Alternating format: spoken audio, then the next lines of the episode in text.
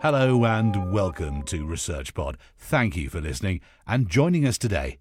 In this episode, we look at the work of Dr. Milton Speer, Varsha Bhupathi, a 2023 honours student, Professor Lance Leslie, Dr. Josh Hartigan, Dr. Joanna Wang, and Dr. Anjali Gupta from the School of Mathematical and Physical Sciences, University of Technology, Sydney, Australia.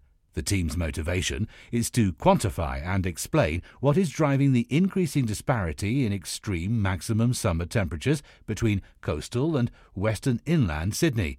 The impacts of heat waves in western Sydney will test reach the limits of human tolerance as the population explosion continues. The Sydney metropolitan area stretches about 60 kilometres westward away from the coast and extends approximately 50 kilometres from north to south. Summer officially starts on the 1st of December and ends on the 28th of February. However, the warm season extends into March because of the lagging effect of slower to warm adjacent sea surface temperatures compared with the land surface and atmosphere above. Sea surface temperatures strongly influence summer maximum temperatures.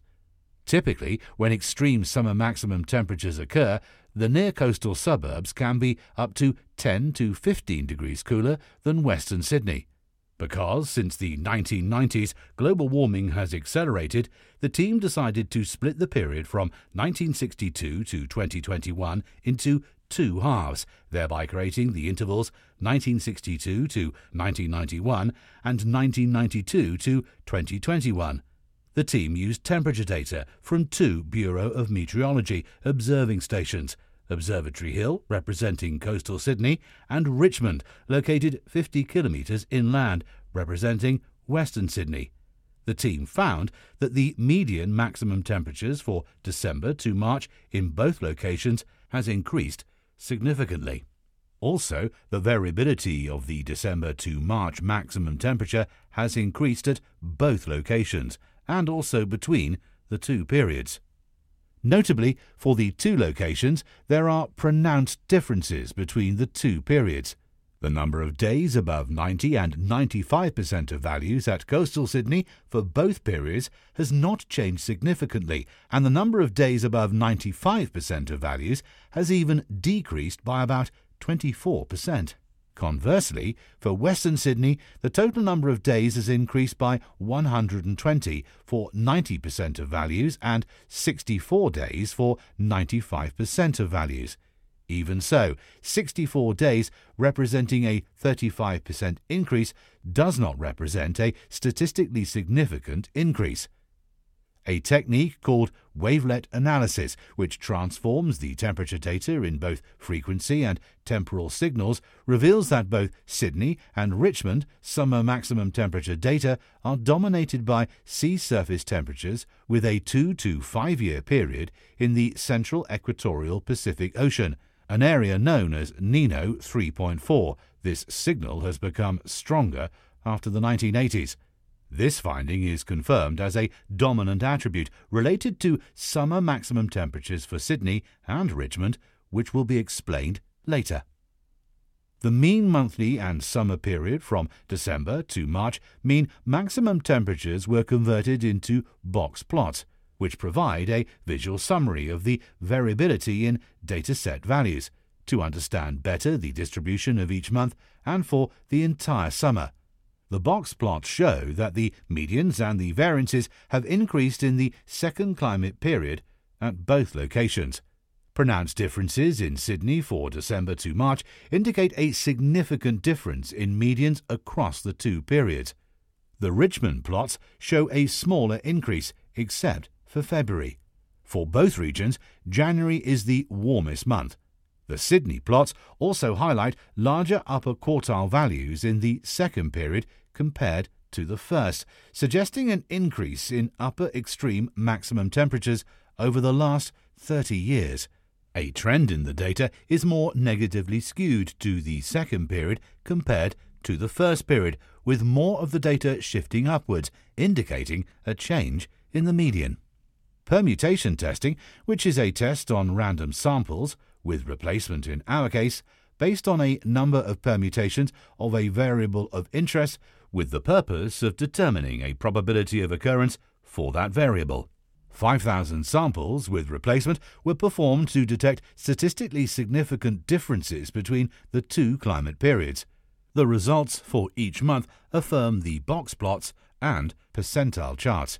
Over the last 30 years, there has been an increase in median temperatures in Sydney, with statistically significant results for January, February, and March.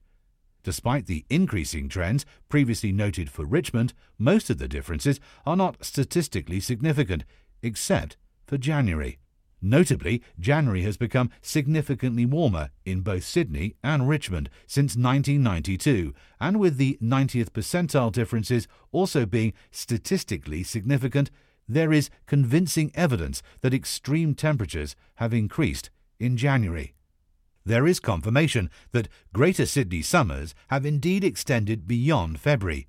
When the summer months from December to March are aggregated to capture the entire summer period, there is stronger evidence for an increase in median temperatures for both Sydney and Richmond. As a measure of central tendency, the median is more appropriate than the mean because it is more robust to the presence of outliers such as upper extreme temperature values. Now we look at machine learning, a subset of artificial intelligence that uses algorithms trained on data to produce mathematical models that perform complex tasks to support the analyzing, reasoning, and learning involved with human decision making. The research team used eight machine learning techniques and a possible 45 known climate related attributes or predictors singularly and in combinations to find the most dominant predictors related to Sydney and Richmond December to March maximum temperatures. The eight techniques included two linear methods and six non-linear methods. The two linear methods were forward and backward selection using linear regression. Forward selection begins with one climate driver and sequentially adds others. The process continues until the testing error is minimized. On the other hand, backward selection starts with all climate drivers or predictors and continues to eliminate them until testing errors are minimized. However, the complex interactions between climate drivers lend themselves more to non-linear than linear methods. Linear methods are useful only when there is a direct relationship between the variable to be predicted, such as temperature, and the change in temperature over time. Briefly, the team used three non-linear methods comprising random forests, support vector regression with a radial-based kernel function, and a polynomial-based kernel function, all with both forward and backward selection, making a total of six non-linear methods. In summary, machine learning attribution revealed that Sydney is mostly influenced by Tasman Sea sea surface temperature anomalies due to its coastal location. Tasman Sea sea surface temperatures, global sea surface temperature anomalies, and global temperature, all indicators of global warming, are prominent as attributes selected. Appearing independently and through interaction terms, we can infer that the impacts of global warming are amplifying the influence of other atmospheric and oceanic drivers. The influence of ENSO is also represented through the appearance of Nino 3.4 in a high percentage of sliding windows for both regions. Moreover, the Nino 3.4 area interacting with global temperature ranks higher for Richmond than for Sydney. This result confirms the analysis of the Australian Bureau of Meteorology that the strongest impacts of ENSO events are usually felt inland, with more varied effects on coastal eastern Australia. The assessment of model performance revealed that support vector regression and random forests performed best.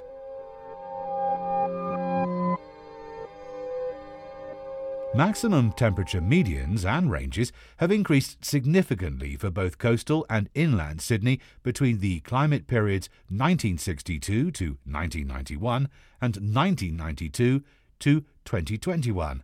In general, the largest shifts are noted for January, implying that January, the month with the warmest summer temperatures, also is warming fastest. In terms of climate drivers, Some of the highest recorded summer temperatures correspond with moderate to extreme El Nino phases. ENSO influences are also noted, with two to seven year signals influencing temperature in both areas, supporting the reliance on ENSO. In Sydney, mean maximum temperatures have increased strongly over the last 60 years for all months except December. Richmond monthly maximum temperatures have not changed significantly except for January. However, for entire summer periods, December to March, maximum temperatures for both locations have increased. Daily temperature analysis provides stronger evidence for the disparate temperatures experienced in both areas, with a sharp rise in the number of days over the 90th and 95th percentile for Richmond compared to Sydney. In contrast, the team found that extreme temperature days in the summer months have been decreasing in Sydney's coastal suburbs over the period 1992 to 2021 relative to the period 1962 to 1991. The team note that the unexpectedly slight decrease in the number of extremely hot that is greater than the 90th percentile, and extreme heat greater than the 95th percentile days, a possible explanation is due to increased differential heating between hot interior and near ocean water, which thereby enhances the sea breezes at the coast. This effect is also known from more recent studies. Having noted January as being the hottest month, both Sydney and Richmond exhibit the strongest evidence for January having experienced an increased mean and the 95th percentile of maximum temperature. This reflects the fact that higher temperature values are increasing for both areas and clearly more so for Richmond. As the research team remark, attribution to the known climate drivers of observed maximum summer temperatures at western and coastal Sydney using machine learning techniques revealed a marked disparity in the percentage of summer days above the 95th percentile during the accelerated climate change period 1992 to 2021 between Western Sydney with 35% more days and coastal Sydney with 24% less days relative to 1962 to 1991 the climate drivers detected as attributes were similar for both coastal and western Sydney, but, as expected, coastal Sydney was more affected than western Sydney by oceanic climate drivers. That's all for this episode. Thanks for listening. Links to the original research can be found in the show notes for this episode. And be sure to stay subscribed to ResearchPod for more of the latest science. See you again soon.